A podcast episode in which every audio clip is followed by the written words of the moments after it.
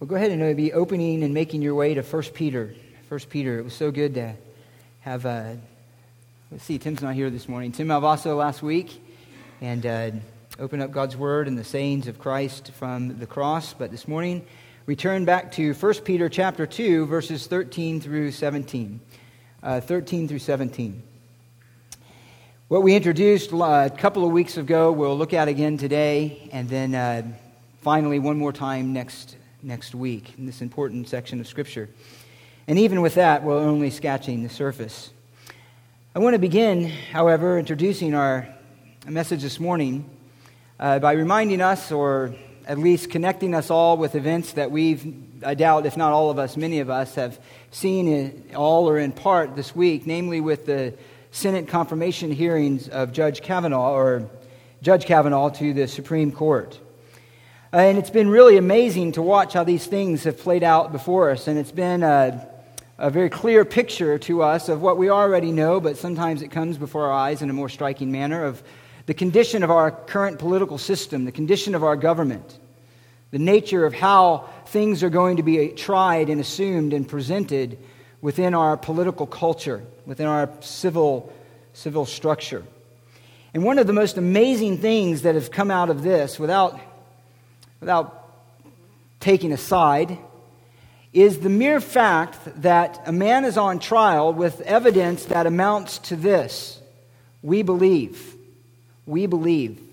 At the end of the day, outside of everything else that has been presented, the statement of some of our civil leaders as to the guilt of a man is this, and I quote, We believe Dr. Ford.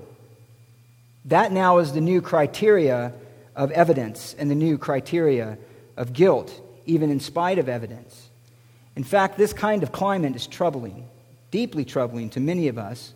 When an accusation needs nothing more than belief in spite of evidence to bear the full force of guilt against an individual, that is a dangerous culture to be in. That is a dangerous precedent to set. The issue then is not presumption of guilt by reason and evidence, but guilt because it conforms to one's own agenda and party spirit. And that, in fact, has been what we've seen witnessed before our eyes at a level that I don't think has been seen, uh, in, according to those older in the history of their lifetime, certainly in our generation. And yet, this is nothing new. Some of these things, as we see our current politics worked out before us, is shocking. Uh, it is to me, anyway to, to see how brass and uh, it is, but it's consistent with history. And it's consistent with the kind of charges that have been levied against believers living within this fallen world and under various government systems throughout the history of the church. You could say throughout the history of God's people, but particularly throughout the history of the church. We need look no further than Jesus himself, who was continually charged with sedition and crimes that he was innocent of, charged of them for no other reason than it conformed to the desires and the power hungry desires of those who sought to dethrone him, as it were, from his influence. So, for example, in Mark chapter 11, they said, Jesus says this what shall I compare this generation? It's like children sitting in the marketplace who call out to other children and say, We played the flute for you, and you did not dance. We sang a dirge, and you did not mourn. For John came neither eating nor drinking, and they say he has a demon. The Son of Man came eating and drinking, and they say, Behold, a gluttonous man and a drunkard, a friend of sinners, a friend of tax collectors and sinners. Yet wisdom is vindicated by her deeds. And of course, the false charges against him of sedition against Rome, against the nation of Israel, that ultimately was the human reasons for his being put to death. Reasons that we would remind you, I would remind you, that even the one who executed that sentence, Pontius Pilate, governor of Judea at the time, was aware of his innocence. That judgment was a means of self protection for him politically. So these kind of things are not new. And it's not new against the kind of charges that have come against Christians and God's people throughout the history of the church. They were very early on said to be haters of the human race because they did not worship publicly the gods and perform in those kind of ceremonies, as was uh, culturally appropriate at the time. And that's part of the reason, and actually that statement is made in an explanation of why the masses of the Roman Empire so easily sided with Nero and his blaming the Christians for the burning of Rome and then all of the atrocities that flowed out of that accusation. It is because they had already been branded as haters, as those who are guilty of the utmost horrible kind of crimes against humanity. For example, one makes this note. A Greek romance written by a certain Lollianus, recently discovered on a second century papyrus from Cologne, so in other words, it's from the second century AD. The papyrus describes an elaborate rite of initiation which included the ritual murder of a young boy, the removal of the victim's heart, an oath of eating the heart and drinking the blood, and sexual intercourse. The sacrificial murder is described as follows, and so this is from the document found. At this moment, another naked man arrived. This is, by the way, a description of what was being charged against Christians. At this moment, another naked man arrived with a purple belt around his loins. He threw at the boy's body, the boy's body on its back, stuck it, opened it, removed the heart, and placed it over the fire. Then he took the roasted heart off the fire and cut it into halves. He sprinkled it with barley and drenched it with oil. When it was sufficiently prepared, he distributed portions of it to the initiates, and when they were holding them in their hands, he made them swear by an oath that the blood of the heart not to leave in the lurch nor to betray, even if they would be arrested or if they would be tortured or if their eyes would be put or dug out. So that was a charge against Christians. Another example, and to give you just one more, is this, and this comes from an early Christian apologist who's uh, directing a defense against this kind of charge that was made against Christians at the time. And this was the charge that he's writing against. They claimed that during their gatherings and their feast, a young baby is covered over with flour, the object being to deceive the unwary. It is then served before the person to be admitted into the rites. The recruit is urged to inflict blows onto it. They appear to be harmless because of the covering of flour. Thus, the baby is killed with wounds that remain unseen and concealed. It is the blood of this infant. I shudder to mention it. It is this blood that they lick with thirsty lips. These are the limbs they distribute eagerly. This is the victim by which they seal their covenant. And so on. Now, it is true there were some fringe groups early on in Christianity who did some horrible things, but these are the kind of charges that were brought against the mass of Christianity as a whole perverting certain descriptions, such as the feast that they held in the Lord's Supper that eat my flesh and drink my blood. And then it was distorted and twisted into the most grotesque kind of accusations against the Christian church. One of the earliest documents that we have historically uh, talking about the Christians within the Roman Empire comes from the second century. I've, I think I've mentioned parts of this to you before by a man named by, uh, by the name of Pliny. He was the governor of Bithynia, Bithynia, by the way, which is one of the cities that Peter is writing to you in 1 Peter. Of course, this is a later but he wrote in a letter in 112 AD in which he sought advice from the then Emperor Trajan on to what to do with these Christians that he kept hearing about. And having heard of some of the charges against them, he decided to investigate what are these charges? Are these things true? If they are true, they indeed need to be tortured, they need to be eliminated from the Roman Empire. They're a scourge on society. But having investigated, he found this, and this is from his letter to Trajan, Pliny's letter to Trajan. They declared that the sum total of their guilt or error amounted to no more than this that they met regularly before dawn on a fixed day to chant verses alternately among themselves in honor of Christ as if to a god, and also to bind themselves by oath, not for any criminal purpose, but to abstain from theft, robbery, and adultery, to commit no breach of trust, and not to deny a deposit when called upon to restore it after this ceremony, it has been handed down by their custom to disperse and reassemble later to take food of an ordinary and harmless kind. So he heard these accusations, he investigated them, and what he found was what I just read. To this letter, the Emperor Trajan, and he's writing this letter because he's not really sure what to do with them. To this letter, of which that was only a portion, Trajan the Emperor replied, and I would note with a wisdom that we should heed today that you observed, this is Trajan writing to Pliny, you observed proper procedure, my dear Pliny, in sifting the cases of those who had been denounced to you as Christians. For it is not possible to lay down any general rule to serve as a kind of fixed standard. they are not to be sought out. If they are denounced and proven guilty, they are to be punished with this reservation that whoever denies that he is a Christian and really proves it, that is, by worshiping our gods, even though he was under suspicion in the past, shall obtain pardon through repentance. But anonymously posted accusations ought to have no place in any prosecution, for this is both a dangerous kind of precedent and out of keeping with the spirit of our age. So he wisely counsels him that they aren't to be shouted out, but if any is brought before him, they have the chance to repent by sacrificing to the Roman gods, proving that they aren't a Christian, because even these pagan rulers knew that a genuine Christian would never do that, would never turn their back on their Christ, their Lord, whom they worshiped. Now, why is all this important and how does it connect here? Well, as I mentioned earlier, even that historical example of the kind of accusations that were levied against Christians were taking, was taking place in the very vicinity, in the very city to which Peter is writing, and where these recipients of the letter are living. It's the kind of things, even at the time, that they were enduring in a culture that was hostile to the truth. Now, we've already looked at some examples of this, but we've covered recently in verse 12 of chapter 2. He says that keep your behavior excellent among the Gentiles, so that in the thing in which they slander you as evildoers. What kind of evildoers?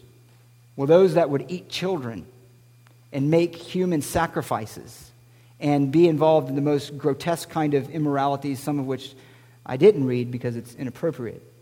Here, that kind of being spoken against as evil doers. He says later, You do what is right in verse 15 so that you might silence the ignorance of foolish men. Silence the ignorance of foolish men. Do good. Do good. Even among a culture that so disdains you and maligns you, as with false charges, under a governmental system that while showing some integrity in trying to work out justice, nonetheless oppresses at the same time, putting some to death who would not conform to the political authority and dictates of the time. In that case, it was by sacrificing, making a sacrifice to the emperor. Which, by the way, was as much political as anything. It was simply to show that you were not going to be seditious or rebellious towards political authority. In that case, the authority of Caesar. Indeed, the evidence the, uh, the Roman Empire eventually acknowledged and was influenced in part by Christianity, not through revolution, but through the teaching and the lives of Christians bearing Christ's cross, suffering the persecution that came from government, and living lives that gave credit to that message. So, the mandate to them and to us was not to confront these kind of charges by reason of violence, but rather by reason of truth and exemplary lives. Reason of truth and exemplary lives. And again, so this is the type of government in which Jesus himself set the example and to which we are called to live. Now, as I mentioned before, we're going to spend a few weeks on this, uh, this week and next week, and I, that should be it because of its importance, because of the massive implications that the teaching that Peter's here laying before us has, at least in terms of its principle, on all of our lives. We live, every one of us, every person on the face of this planet, within some kind of civic institution, some kind of political system, good or bad.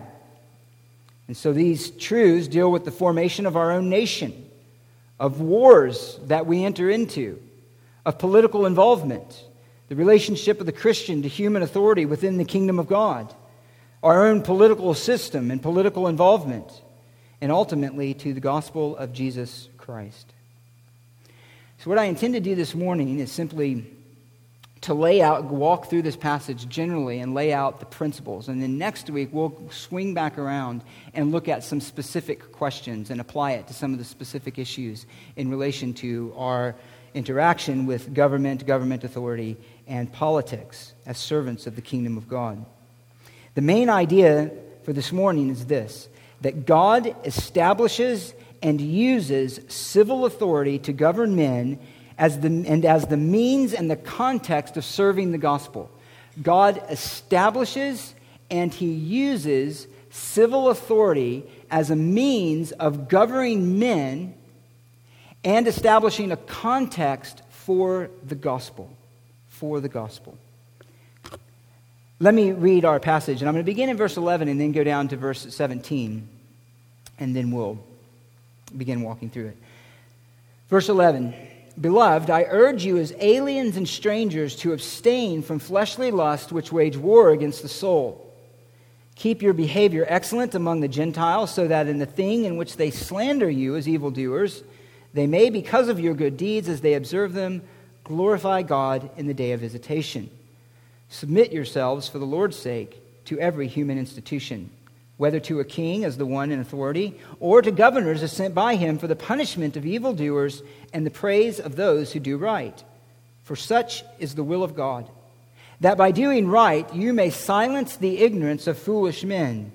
Act as free men, and do not use your freedom as a covering for evil, but use it as bondslaves or slaves of God. Honor all people, love the brethren, fear God, and honor the king. Now, as I noted when we looked back at verse, at verse 11, this is a transition in the letter of 1 Peter. He's transitioning to establishing the doctrine or a theology of our hope in Christ, our future anticipation of the return of Christ and the establishment of his kingdom. And now in verses 11 through 12 of chapter 2, he's making this transition. And he's going to be more specific in how then are we to live within this world even among those who persecute us? How are we to glorify God and to live out, as it were, our theology of hope? And he began in verse 11 by saying that we do that by recognizing our position, who we are in Christ as beloved, who we are in this world as aliens and strangers, and who we are to be as those who are marked by holy lives. And so he addresses that uh, in the statement, I had to abstain from fleshly lust which wage war against the soul. Through the holiness of your lives. This inner battle with sin, in which we seek to put to death sin and to put on righteous behavior, eventuates in a life that is marked by excellent behavior, he says in verse 12. And so that that is lived out among the Gentiles, among the unbelieving, so that the gospel would be adorned, the gospel would be affirmed, and that through the testimony of both their lives and the message, some would even believe, and he says at the end of verse 12, glorify God on the day of visitation, which is a reference there to those who came to understand the truth of the God these Christians were serving, the truth about Christ, and so give God glory on his return. Peter then begins his explanation in verse 13 of how to keep this behavior excellent with the command to submit. The command to submit. And again, as we noted, this command of submission is essential to the gospel call. We submit ourselves to Christ. We submit ourselves to his lordship. We submit ourselves to his commandments. We submit ourselves to his providence and authority in our life, even when it includes suffering. We submit ourselves in human relationships according to the design and the structure of God. So we, as citizens of a nation, submit to rulers. As servants, we submit to masters. As wives, we submit to husbands. As Christians, we submit to one another. As children, submit to their parents. In other words, there is a structure of authority and submission that God has built into humanity by which he maintains order and he is glorified. So, submission, while offensive to us in terms of our fallenness, is essential to our understanding of the gospel and of spiritual life. And so that's how he begins submit, submit. That's the character not only here of government, but that's the character of you as a Christian. But he gets specific here. He says in verse 13, Submit yourself for the Lord's sake to every human institution. And notice first here, and this is under the first point that God establishes and uses human authority. But notice under this first point that this is a comprehensive statement to every human institution. This is not qualified by the human institutions you agree with, the parts of that human institution that you affirm as legitimate, or the parts that you like.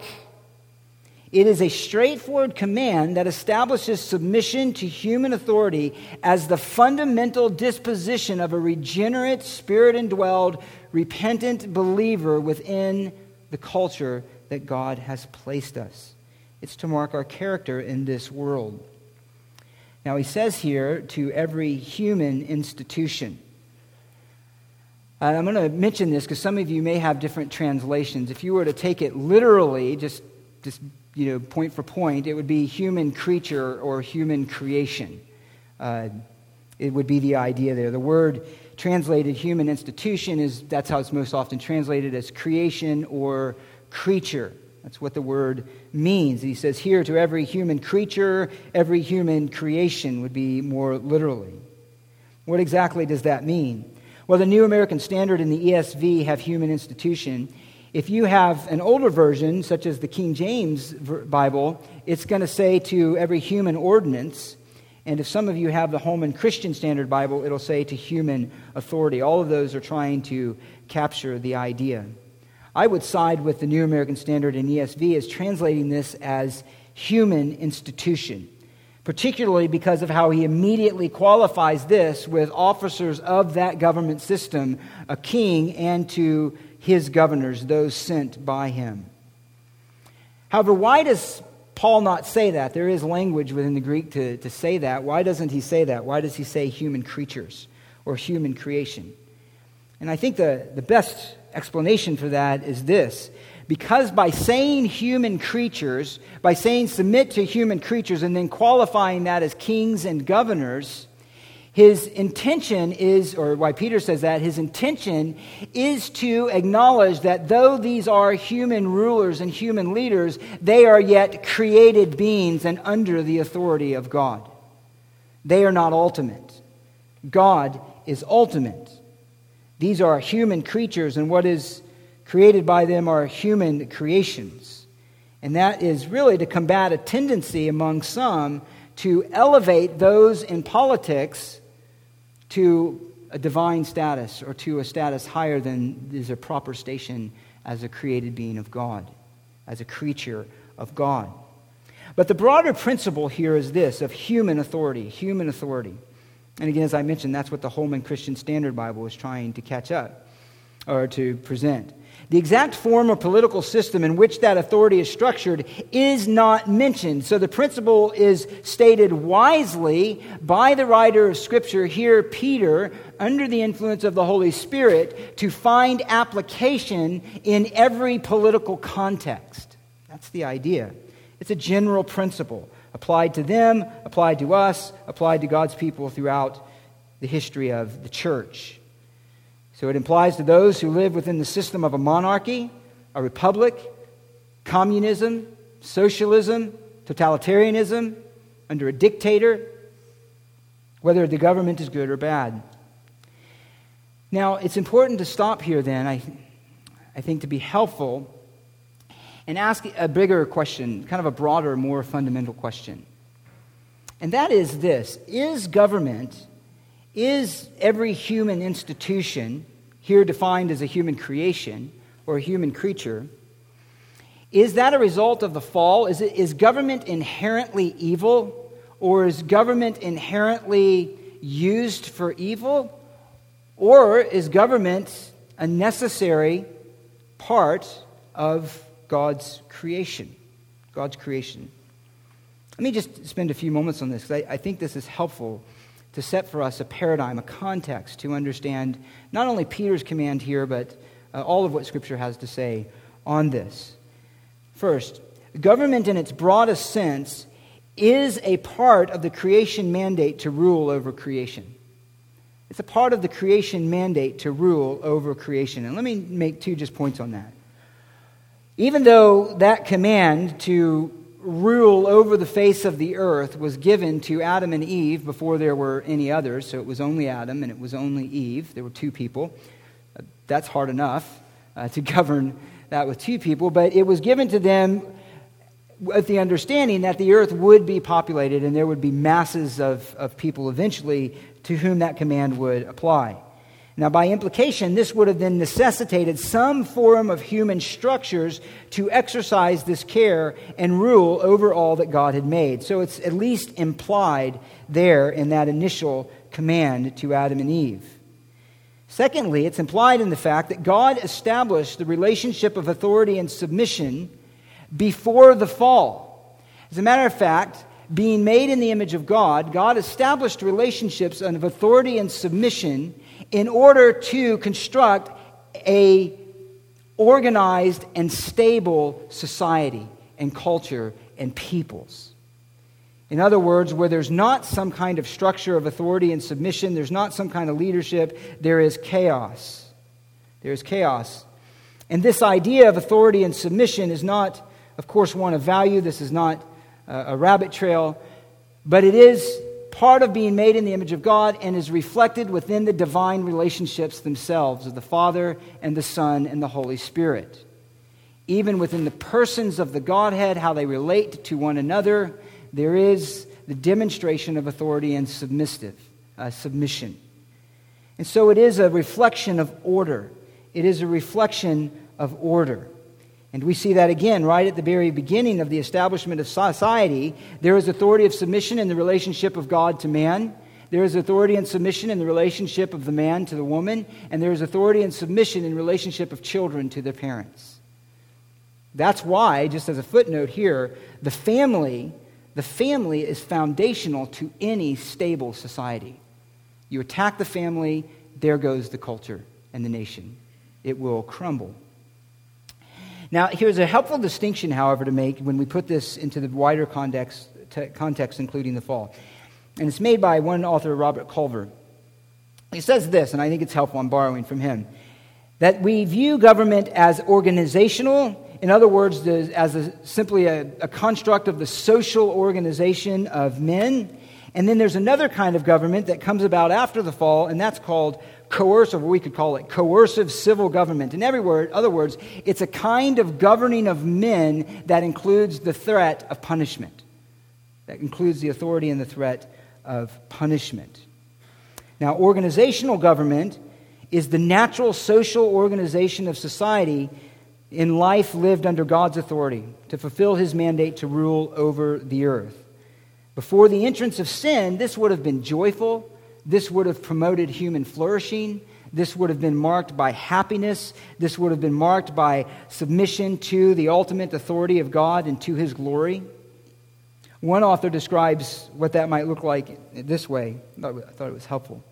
If man were today, such as mankind were then, the social organ then being before the fall, the social organization of men would be completely effective for beauty, for truth, happiness, fulfillment, freedom, and all other possible good. Social organization would not need to be coercive, in other words, forced, for men would respond joyfully to such organization without constraint. Could you imagine that? That actually connects, then, right? What is the summation of the law? To love God with all your heart, soul, strength, and mind, and to love your neighbor as yourself. If you did that perfectly, you wouldn't need the Mosaic law. You wouldn't need the Ten Commandments. You wouldn't need all of those instructions. Why? Because you'd be doing them because you'd be acting out of love. You'd be acting out of love. However, sin did enter into the world and create conditions in which another kind of government would be needed. And if, if this title isn't too much, coercive civil government, in other words, a kind of government that would need the force and the threat of the power of punishment or the sword a government that would yield power and authority to punish and even to put to death. Now, the divine sanctioning of this government, the divine establishment of this government, government is laid down in principle form actually immediately following the flood. Noah's family was brought through the flood, the waters receded, the ark landed, God gave the rainbow, and then he gave this instruction, and this is in Genesis chapter 9. Genesis chapter 9 says this In verse 4, only you shall not eat flesh with its life, that is, its blood. Surely I will require your lifeblood from every beast, I will require it. And here, and from every man whom every man's brother I will require the life of man. Whoever sheds man's blood, by man his blood shall be shed, for in the image of God he made man. As for you, be fruitful and multiply, populate the earth abundantly, and multiply in it. Now, I want you to note here that there's no direct command for civil government, but it establishes the biblical foundation, a biblical foundation for structures among men that would wield the authority to take human life, to take human life for the crime of taking another life. Now, let me just give you very quickly four principles for civil government then that come out of this. Four principles of civil government. And again, I'm, I'm going to borrow these from Culver. Uh, the first is this civil government is established by God for the protection and the flourishing of man.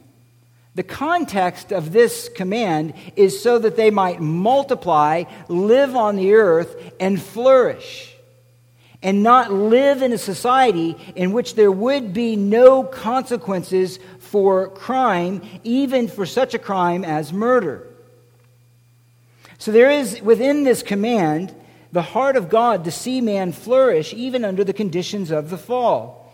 Commenting on this passage, I think Calvin said this It is no common proof of God's love toward us that he undertakes the defense of our lives and declares that he will be the avenger of our death.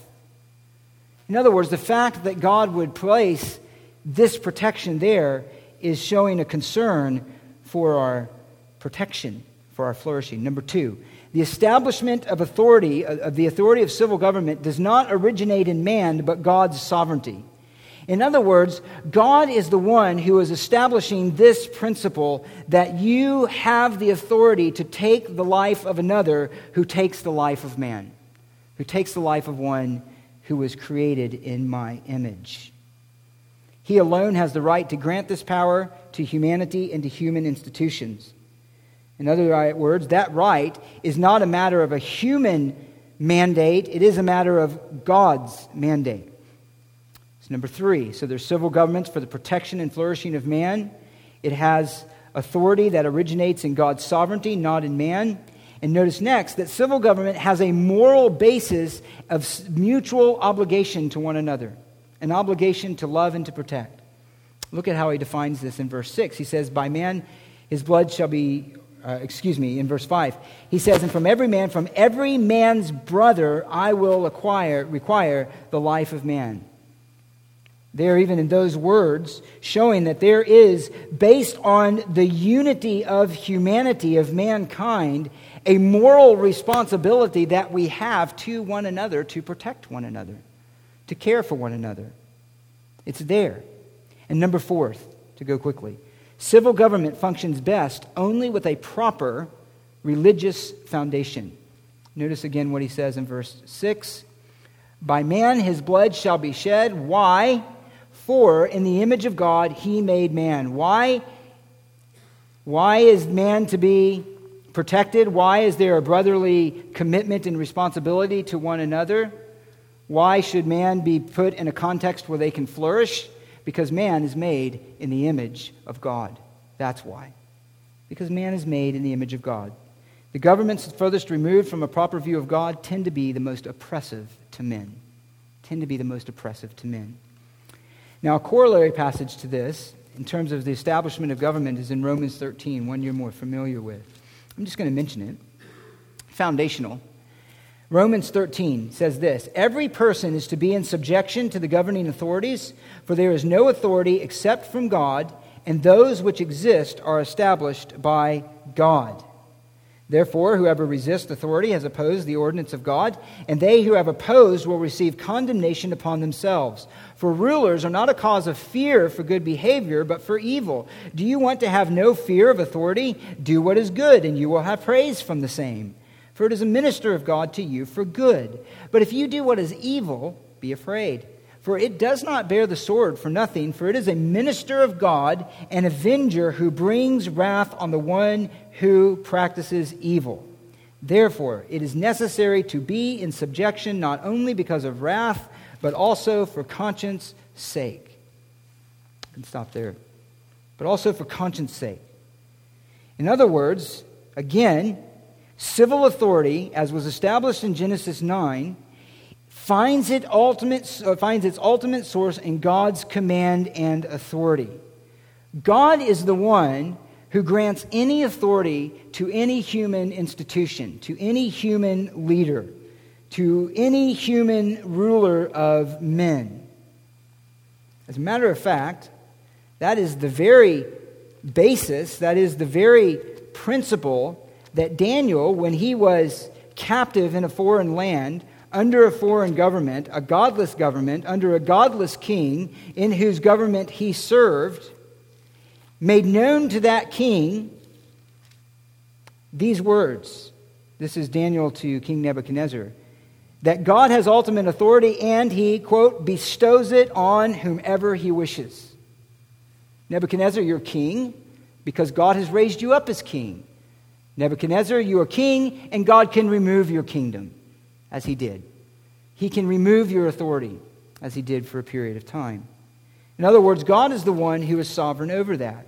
He said earlier in chapter 2, verse 20, Daniel is now responding to in gratitude to God who gave him an answer to his prayer. He says this, let the Daniel speaking, let the name of God be blessed forever and ever, for wisdom and power belong to him. It is he who changes the times and the epochs. He removes kings and he establishes kings. He gives wisdom to wise men and knowledge to men of understanding. It is He who reveals the profound and hidden things. He knows what is in the darkness, and the light dwells with Him. To you, O God of my fathers, I give thanks and praise, for you have given me wisdom and power. Even now you have made known to me what we requested of you, for you have made known to us the king's matter. In verse 47, we read it earlier, after Daniel revealed the vision to the meaning of the dream to Nebuchadnezzar, Nebuchadnezzar said, Surely your God is a God of gods and a Lord of lords and a revealer of mysteries. In other words, God is the one who's running the show. God is the one who's determining who has power, who doesn't have power. God is the one who sits on the throne and whose authority is under no real threat by men. As a matter of fact, as I mentioned, when God did remove authority and glory from Nebuchadnezzar for a while and made him go out in the fields and his nails grow long and his hair grow long and get wet by nature and look like a fool, he who was so glorious. When God restores him, Nebuchadnezzar has these words but at the end of that period, I, Nebuchadnezzar, raised my eyes toward heaven, and my reason returned to me, and I blessed the Most High, and praised and honored him who lives forever. For his dominion is an everlasting dominion, and his kingdom endures from generation to generation. All the inhabitants of the earth are accounted as nothing, but he does according to his will in the host of heaven and among the inhabitants of earth, and no one can ward off his hand or say to him, What have you done? Done. In other words, God reigns. God is the one who establishes authority and he bestows it on whomever he wishes. There is no authority but that which comes from God. And I would remind you again that this authority that is being acknowledged by Daniel and by Nebuchadnezzar is an authority that was being used initially by that king to demand self worship upon the pain of death. In other words, he was not a righteous ruler, he was not a good and benevolent potentate. He was vain and self glorious and violent. He was wicked. He was one who was made to see that he was under the authority, however, of God. And he has that authority by God's decision. Note next, then, from Romans 13, that God has entrusted the power and authority to establish laws, set consequences, collect taxes, and go to war to government. Again, that is not man's authority. It does not originate with man, it originates with God. God has established that. And just a third general point our obedience to God then is directly reflected in our attitude and obedience to civil authority. Why? Because God is the one who ordained it and established it. He ordained it and established it. Now, we're going to talk about the, the complexities of that a little more next week, but we have to understand with that beginning foundation, whoever is in power is in power because the Almighty Creator of the universe and the Lord has determined that they would be in power, whether good or bad. God has determined that for his own sovereign purposes. So God exercises his sovereignty, his providence over the nations and rulers which exist by his command under his rule and for his purposes. That's a biblical view of government. Biblical view of government. Now, back in 1 Peter, then, he says this Submit yourselves for the Lord's sake to every human institution for the Lord's sake. Our submission is for the Lord's sake. The attitude of obedience to a nation's laws and honor to its leaders is based not on the worthiness of the government or of the leader, but of the worthiness of God to be obeyed, the authority of God who established the authority of that government and who gave us commands on how we are to live under it. Okay, now that principle we mentioned a couple weeks ago is important in all of the relationships. A servant isn't obedient to his master because the master is worthy. In fact, he may be unworthy and treat him unrighteously.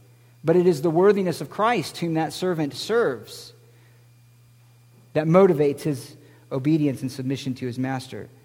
It is not that every husband is worthy to be followed by a Christian wife. In fact, they may not be. They may be disobedient to the word, they may be an unbeliever. It's not the worthiness of the husband that is the motivation of obedience, it is the worthiness of Christ who commands it. And so it goes down the line. So it is for the Lord's sake. Now, again, I will mention this more later, but that doesn't mean absolute obedience without question. The obedience and submission that we offer to authorities, as has already been established, is really obedience to God and under His lordship. He'll make that point in verse 16. We do it as slaves of God. We're God's slaves, not the slave of that human leader and not that government. So God's authority is ultimate and we obey him. So whenever human authority conflicts with God's authority, it's God whom we obey and suffer whatever consequences God has ordained for us to suffer. And he will give us the grace to do that. But the foundational principle is this that we are to have an attitude in relationship to human authorities that is marked by submission to its laws and honor to its leaders. This note, just lastly, and I'm going to state this briefly, and we'll. Uh, God uses civil authority to serve the gospel. God uses civil authority. So, civil authority, human authority, human institutions finds its origin in God's mandate. It finds its origin in God's own authority. Our command is to submit to it as something that God has established for His honor and for His glory and our well being. But God also uses civil authority to serve the gospel. Look at verse 14. He says this We're to submit to the king as the one in authority, or to governors as sent by him for the punishment of evildoers and the praise of those who do right, or the praise of those who do good. Call us those who do good. Government, even in its corrupt form, is still generally used by God to restrain evil. Even in its corrupt form, government is used by God generally to restrain evil. One possible statement uh, regarding that directly is actually, you don't have to turn there, but is in 1 Timothy 1. He says this, but we know that the law is good if one uses it lawfully. Verse 9. Realizing the fact that law is not made for a righteous person, but for those who are lawless and rebellious, for the ungodly and sinners, for the unholy and profane, for those who kill their fathers and mothers, for murderers and immoral men and homosexuals and kidnappers and liars and perjurers and whatever else is contrary to sound teaching. Now, some see in that statement law, because it doesn't have an article there, that that he's referring to law generally in cultural and humanity. Probably what Paul has in mind here is the Mosaic law. But it's not to say that even though that is primary in his mind, I would hold, that he doesn't have an implication, he doesn't have also in his mind the fact that law as a concept, so the law within the Mosaic structure as well as the law within a human structure, has in both contexts as its design the restraint of evil. Do not commit murder, do not covet, do not commit adultery, and so on and so forth. And so it is with the laws of men. There is a general sense in which the laws of human government and the establishment of human government are for the restraint of evil. For the restraint of evil. Now, human government is not going to perfectly reflect God's righteousness. However, because of the image of God in man and the conscience, there is a general moral basis to government that restrains an unopposed, and emphasize that, an unopposed flourishing of evil. In other words, even in, even in a godless kind of government, and we could think of something like communism, particularly in its, its truest form, and others, even within that system, even as bad as that system is, it does act at some level as a restraint of unrestrained exercise of evil within that culture through the fear of punishment.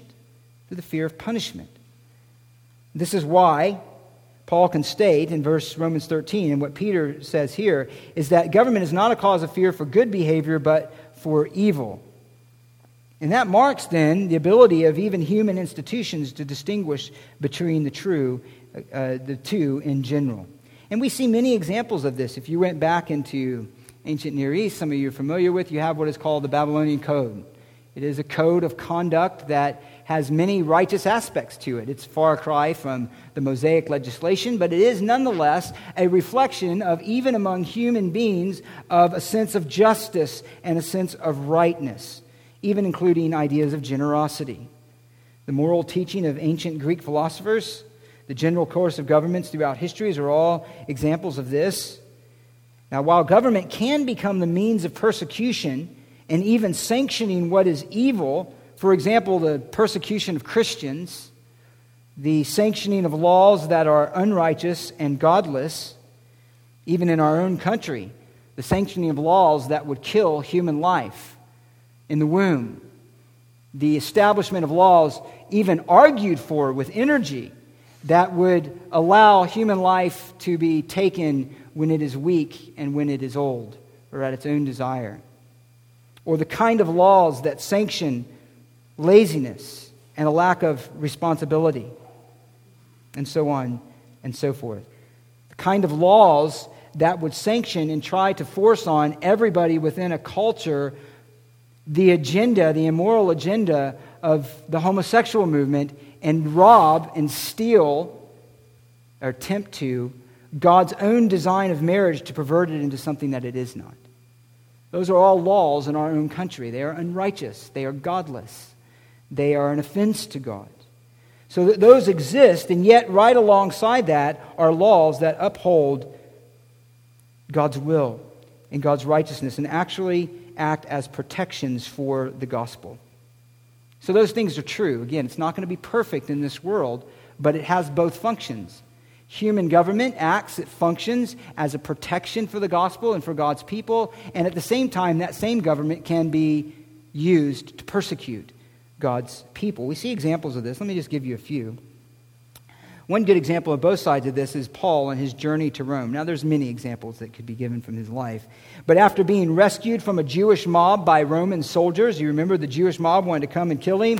Roman centurion sees that. He goes down, he breaks up the ruckus, and he rescues Paul. Essentially, he pulls him out of there, eventually gives him a chance to make his own defense before the Jews, and then rescues him again when they sought once again to turn on him.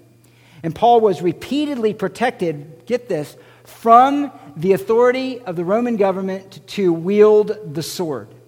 He was protected by that authority. He was enclosed, as it were, by that authority at this time to protect him from those who would do him harm and would have put him to death. Even Paul's appeal to Caesar, who at that time was the he didn't start out that way, but ended up that way as the crazy and maniacal Nero, some of you are familiar with. Even then, his appeal to Caesar was an appeal to civil authority for his protection. For his protection. You see how this works out?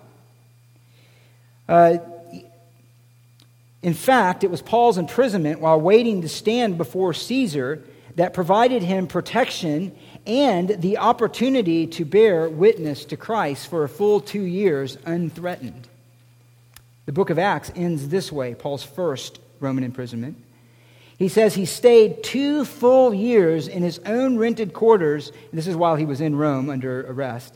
He was in his own rented quarters and was welcoming all who came to him, preaching the kingdom of God and teaching concerning the Lord Jesus Christ with all openness unhindered. So that same authority that had put, that had put James to death, that same authority that had unrighteously put Christ to death, though they knew he was innocent of the charge, that same authority that would ultimately be the death of the Apostle Paul, beheaded by the same emperor to whom he appealed to, the Emperor Nero, was also the same government that God used to protect him and give him an unthreatened opportunity to speak of the kingdom of God for two full years while under Roman protection. So, this is how God uses it. He uses government for good as a restraint of sin, even in an unrighteous environment and context.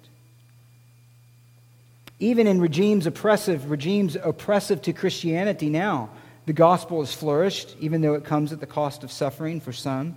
We may think of China. Even governments and nations that rise and fall under the hand of God, He uses sometimes those nations to fulfill His purpose of judgment. I wish we could turn there. Isaiah 10, you can read it. Or restoration. Cyrus I have called. He is my shepherd. He is my servant. Cyrus was a godless man. And yet, he is, by God's words, his servant who will achieve his purposes by releasing this people from bondage, bringing them back, even supporting them financially, and in other means, into their own land so that they could build the temple and once again flourish. God did that. God used a nation to judge his people and take them to captivity. God raised up another king to release his people and bring them back into their own land. God did that. All authority is from Him. And the ultimate purpose of this is stated actually in Acts 17. I don't have to turn around. But in Paul's statement to the Greeks, he says this. He says, verse 25, he's not served by human hands as though he needed anything.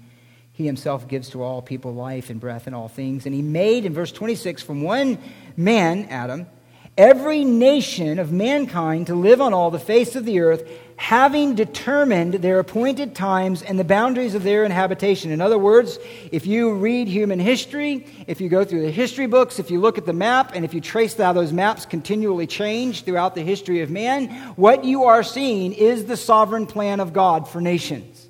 That's what we're witnessing. God's purpose for this earth.